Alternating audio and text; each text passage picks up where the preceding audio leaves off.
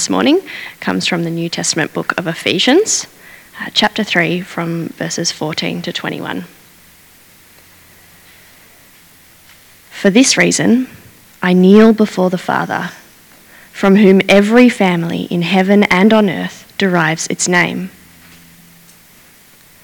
I pray that out of his glorious riches he may strengthen you with power through his Spirit in your inner being, so that Christ may dwell in your hearts through faith. And I pray that you, being rooted and established in love, may have power, together with all the Lord's holy people, to grasp how wide and long and high and deep is the love of Christ, and to know this love that surpasses knowledge, that you may be filled to the measure of all the fullness of God. Now, to him who is able to do immeasur- immeasurably more than all we ask or imagine, according to his power that is at work within us, to him be glory in the church and in Christ Jesus throughout all generations, forever and ever. Amen. What a great reading. Um, we continue our Ephesians series this morning, um, and uh, we're looking at prayer.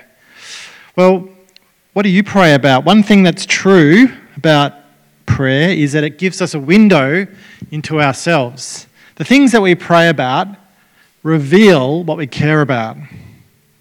Perhaps you pray about your health, that you will be healthy or that you'll get better or that you'll recover from something. Perhaps you pray about your kids or your elderly parents or for some unfulfilled dream that you've got.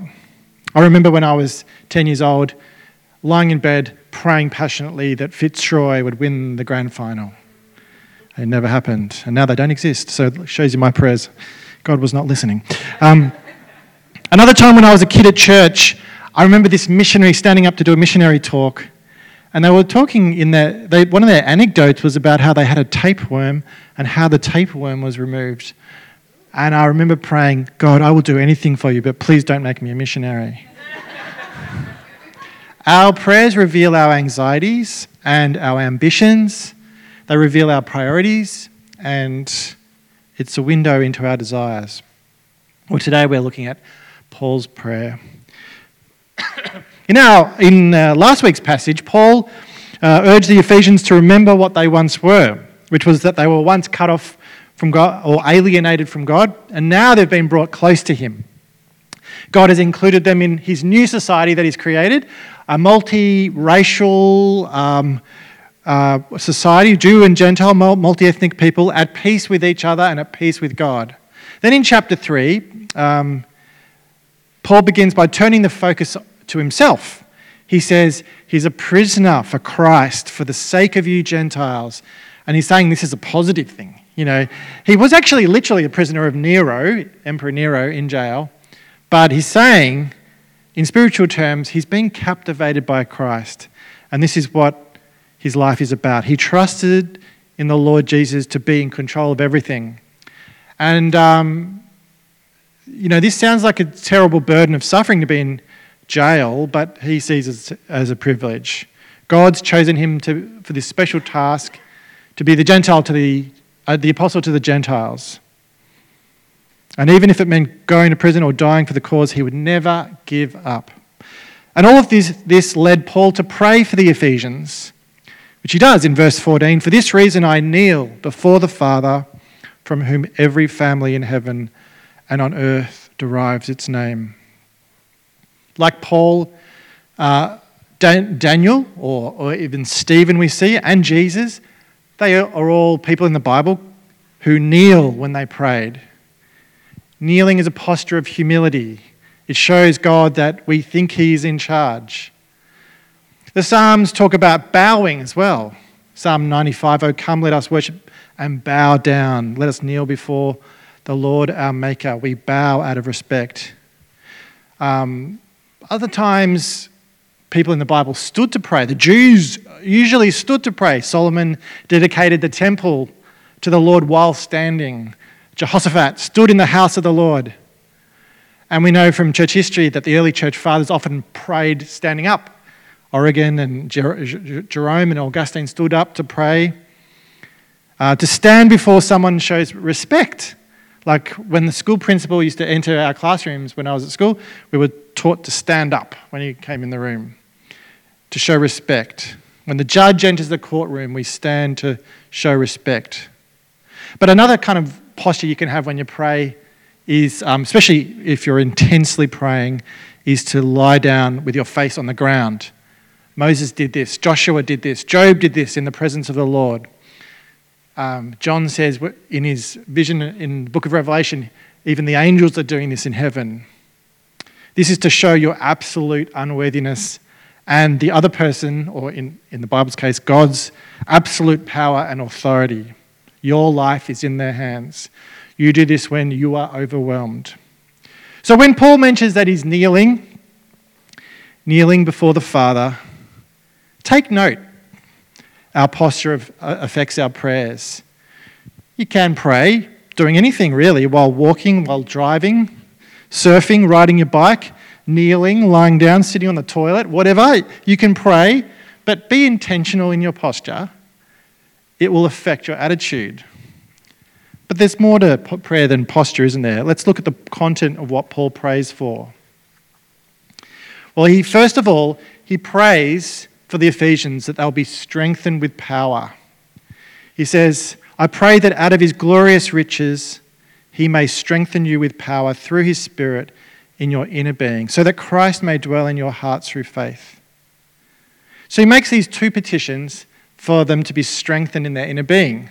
He prays for power through um, God's Spirit in their inner being, and he also says that Christ may dwell in their hearts. In one sense, he's sort of saying the same thing twice, using kind of different concepts. Because if you have power through the Holy Spirit in your inner being, Christ is dwelling in your heart. But on the other hand, Paul's also acknowledging the role of the persons of the Trinity, um, his, the role of Christ, the role of the Holy Spirit in our lives. And in fact, Paul's saying that all the persons of the Trinity are involved in our life. He's praying to the Father about Christ and about the Holy Spirit and what they're doing. How do you address the Father, the Son, and the Spirit in your prayer life? Do you address all three? Or just the Father? or just God, or you're not sure who to address. It's okay if you feel a bit confused about this. There's no rules, but there are some helpful guidelines. And it's worth just noticing how Paul prays here. What guidelines do we have in the, in the Bible? Well, Jesus says to his disciples that they can pray to him. He says, Come to me, all you who are weary and burdened, I will give you rest. Or in John 14, Jesus says, I will do whatever you ask in my name, so that the Father may be glorified in the Son. You may ask me for anything in my name, and I will do it. But Jesus also said to pray to his Father. Uh, Catherine just talked before about the Lord's Prayer. Think about the Lord's Prayer. This really is the model that we should base our prayer life on. And it's worth observing in the New Testament that after Jesus ascended, there are lots and lots of prayers recorded um, but only three of them are, are addressed to Jesus, and there's one or two addressed to the Holy Spirit, but the vast majority are addressed to the Father. So while there's no rules, there's kind of a guideline and a pattern, it's worth noting, about addressing the Father in your prayers. Um, the great theologian J.I. Packer says, I pray to the Father through the mediation of the Son and the enabling of the Holy Spirit. I may speak also to the Son and the Spirit directly when this is appropriate. That is, when I am praying about something that Scripture specified as the direct concern of either. And this is what Paul is doing here. He's praying to the Father that the Spirit's power would strengthen them and that Christ would dwell in them. But he goes on with his prayer. There's more. Look at verse 17b. And I pray that you, being rooted and established in love, so, this shows us why Paul wants Christ to control the Ephesians, captivate them, um, indwell them. He wants them to be strengthened to love. God has create, created this new society, a new humanity, and their greatest virtue has to be love. This is what 1 Corinthians 13 is about, isn't it? As we saw last week, this is the love of the family, one of the images Paul uses about this new society. The love between brothers and sisters with God as their father. And the thing is, this kind of love doesn't come easy. Anybody who's been part of a church for any kind of length of time will know how hard it is to show genuine love to the people in your church. It's easy to kind of rock up to church and be nice and, and just sort of say hi over a cup of tea, but to actually really show love uh, in a Christ like way is more challenging. This might look like sitting down for half an hour with, a, with another person who's sharing the struggles in their life and actually listening to them. Right when you maybe perhaps rather be somewhere else or talking to someone else who's a lot easier to talk to. Or it could look like having friends over and inviting a few people who don't usually get an invite. That's what Christians are called to do and be like in their love for each other. Um, it could be joining a ministry team with people that are not like you, that are a bit awkward, a bit strange, a bit different, um, and making an effort to get along. That's what Christian love looks like. It looks like sharing your possessions with, or finances with someone who's struggling being a Christian, it's not about like experiencing private warmth and feeling nice. That's just sort of lame spirituality. It's actually about being a disciple of Christ. It's about carrying your cross. Jesus says the ultimate kind of love is this greater love has no one than this to lay down one's life for one's friend. Now you hear that and you go, This is hard. How can I do this? It makes me feel tired. Loving people in a sacrificial way is hard. How can anyone do this? And this is why Paul prays for strength for them. When the Holy Spirit works powerfully in you and Christ dwells in you, you're given the power to love each other, even across racial and cultural divides that normally separate us.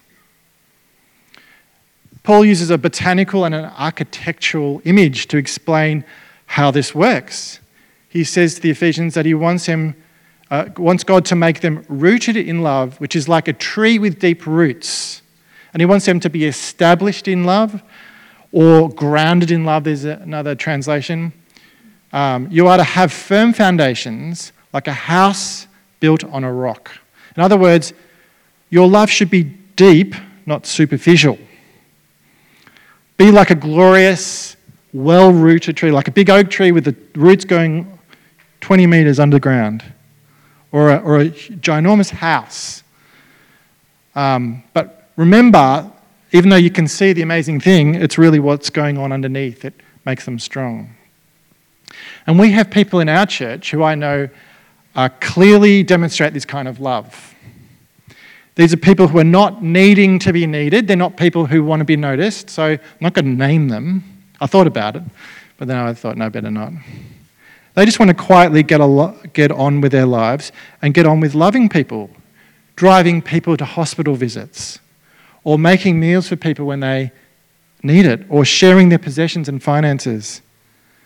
These are the people who come to church and their eyes are open and they're looking around. They're not just looking to their friends, but they're looking around to everyone to see where their needs are and see what they can do. Historians know that the early church grew rapidly because the Christians opened their homes to orphans and widows and the people in society who'd been rejected. If we want to be a church who grows, and we do, the growth isn't going to come from things like fancy websites, although that's good to have a fancy website, but it's not going to come from that. It's not going to come from the most inspiring worship band, although they're, they're good things to have too, or the best preaching, that's good to have too, but it's not going to come from that. It will come primarily from the extent to which we love one another in a Christ like way. So, if you're ever stuck for what to pray, this is a great place to start. Pray like Paul. Pray what he does. Pray for the Ephesians. Pray for yourself. Pray for us to be rooted and established in love.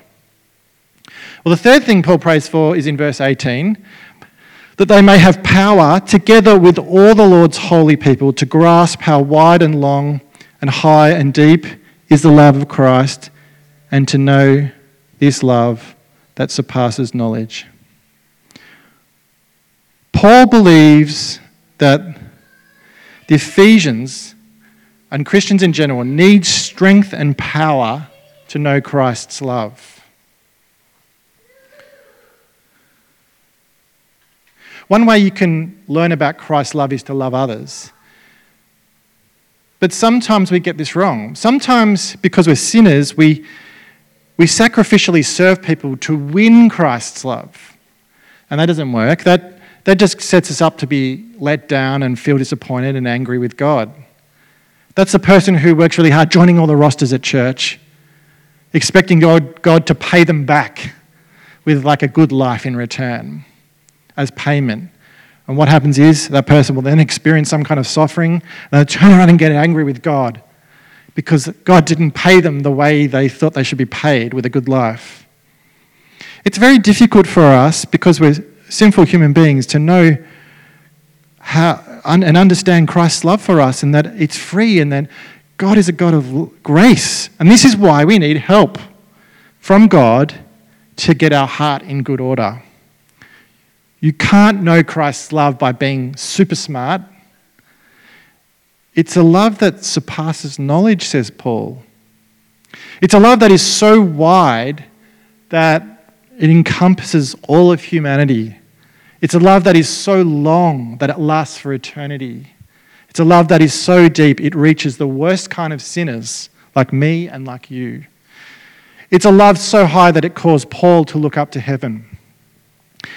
There's a song that we sang in Sunday school, which you can sing along with me now if you know it.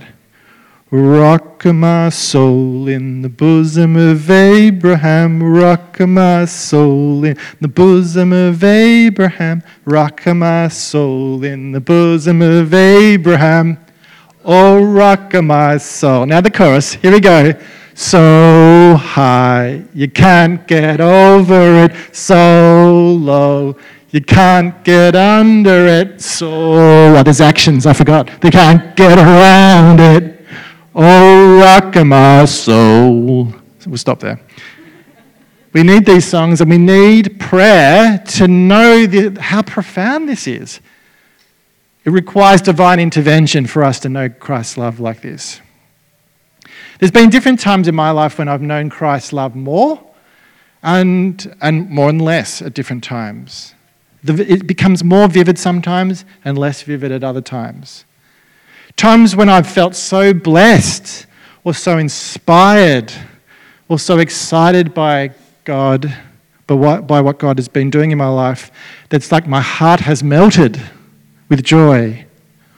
Sometimes this has happened, I've found, in small personal ways, kind of small ways. So, like, you'll be sitting in the middle of a Bible study and you've just read this um, passage and somebody makes a comment and you know and you, you become overwhelmed i don't know if you've experienced that. So sometimes we can know christ's love in these small kind of normal habitual ways of, of living our lives as christians. Other times it can be more lightning bolt. Like um, at significant moments in my life when i felt god's hand in my life. Like i remember the, the day we launched Merri Creek 10, 10 years ago, almost, you know, the first service in this room, and I was like, I can't believe it's happening. You know, it's like a lightning bolt hits you and a sense of Christ's love. Or, you know, the birth of my children, you, you feel so blessed, you can't explain it. And it's not just that your child is born, but that God loves you. And there's these profound times where you, it feels like you get a window into heaven. But there's other times when it feels like my knowledge of, of the depth and the height and the width of Christ's love feels more distant. And you might be experiencing that right now. And this can be really hard. And it can be for a whole lot of reasons. Perhaps you're burdened with stressful stuff in your life right now, and that stress is just overshadowing your sense of Christ's love for you.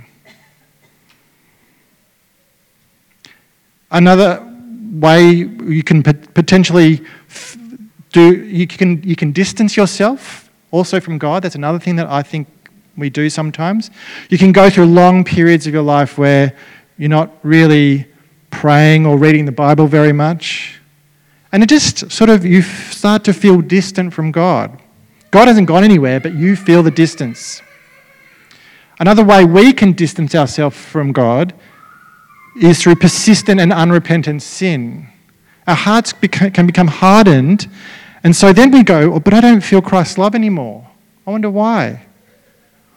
Then at other times, it seems like God has a way of stepping back from us just for a while, not away, but just stepping back in order that we might seek Him out more deeply. He invites us to, to go deeper with Him. See, God is not our magic genie who just appears out of nowhere when we want Him to and does what we demand. That's not how God works. Rather, sometimes He wants us to seek Him out and wait for Him. And sometimes we wait for a long time. But the good news is, whatever the case is, Paul shows us that we can pray, and we should pray that we know this profound love that Christ, the profound love of Christ in our hearts. And we can pray for that for each other. Well, there's a fourth thing that Paul prays for. Look at verse 19b that you may be filled to the measure of all the fullness of God.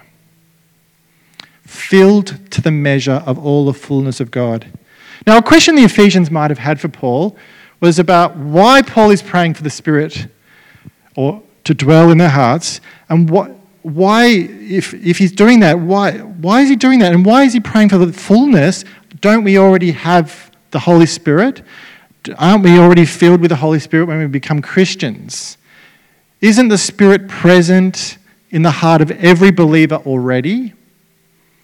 Did Paul have this kind of theology that first you convert to Jesus, then later on the Holy Spirit enters your life? Is that what Paul's saying? There's been some charismatic circles um, that I've been associated with over the years where a big emphasis is placed on being filled with the Spirit. And the person up the front will be praying, and the worship band will be going, and they'll say, Come up the front and be filled with the Holy Spirit. And um, in some charismatic circles, this then leads to manifestations of the Spirit speaking in tongues, shaking, falling over, crying, prophetic speech, and so on. And when I was a younger, more earnest Christian, I was very earnest when I was younger, slightly less earnest these days. Um, I used to be confused about all this, and I would say, if you're a Christian, you have the Holy Spirit dwelling in you, so why are we making this distinction, distinction between being filled and not being filled? And I used to just throw the whole baby out with the bathwater.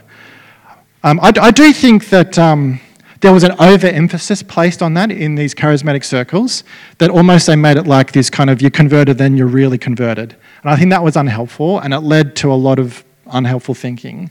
But then I realized that I shouldn't throw the whole baby out with the bathwater, that this idea of being filled with the Spirit is a good thing. And I came across the teaching of John Stott, of all people, on this topic. And for those of you who don't know him, he was a famous English Anglican minister who spoke with a posh accent. And the furthest thing you can imagine from a kind of extreme charismatic. Um, and he wrote a book called Baptism and Fullness The Work of the Holy Spirit Today. And in that book, he explains that while every Christian is indwelt by Christ, and is the temple of the Holy Spirit, he says, the indwelling of Christ is a thing of degrees. And so is the inward strengthening of the Spirit. You can be filled, but you can really be filled, he's saying. Now, you might be, might be sitting there thinking, especially if you're a maths or a physics person, nah, you can't be filled and then really filled. Like, that's just not good physics. But the thing is, this is not physics, it's a spiritual concept, what we're talking about here.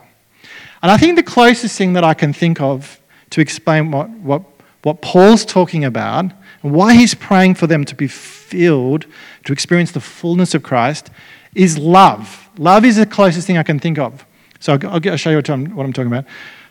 Before I was married to Joe, when we were dating, I loved Joe. On the day that we got married, I really loved Joe. And then 18 and a half years later, where we are today, I love her even more deeply.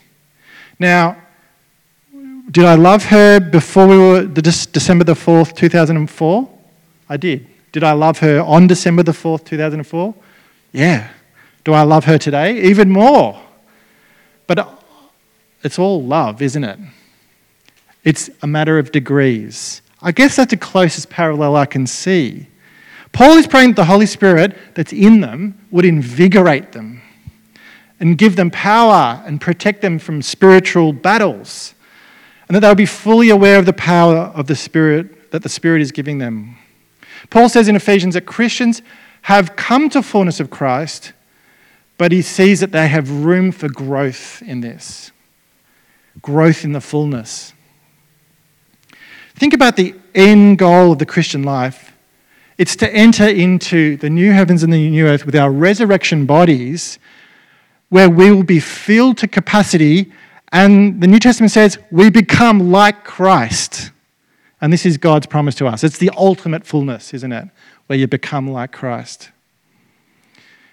John Stott says God expects us to be growing daily towards that final fullness as we're being transformed by the Holy Spirit into Christ's image from one degree of glory to another.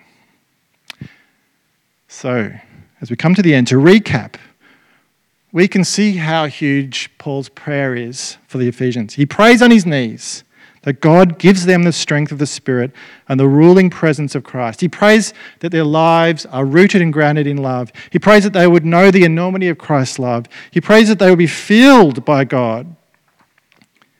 And you might feel overwhelmed by all this, but you need to know that God's not overwhelmed. Paul says that God can do immeasurably more than all we ask or imagine. He pours out his grace abundantly. He's like the father in the prodigal son story. When the rebellious son comes home, what does the, the father do? He kills a fatted calf and throws a big party. Here's enough to share around. And this is what God's like with you. You might have a picture in your mind of what God could do in your life, but God's picture is much bigger. It's infinitely bigger and more exciting than what you can imagine. We have access to God's incredible resurrection power. Pray for it, ask for it to be poured out on all of us. And as Paul says, to him be the glory in the church and in Christ Jesus throughout all generations, forever and ever. Amen.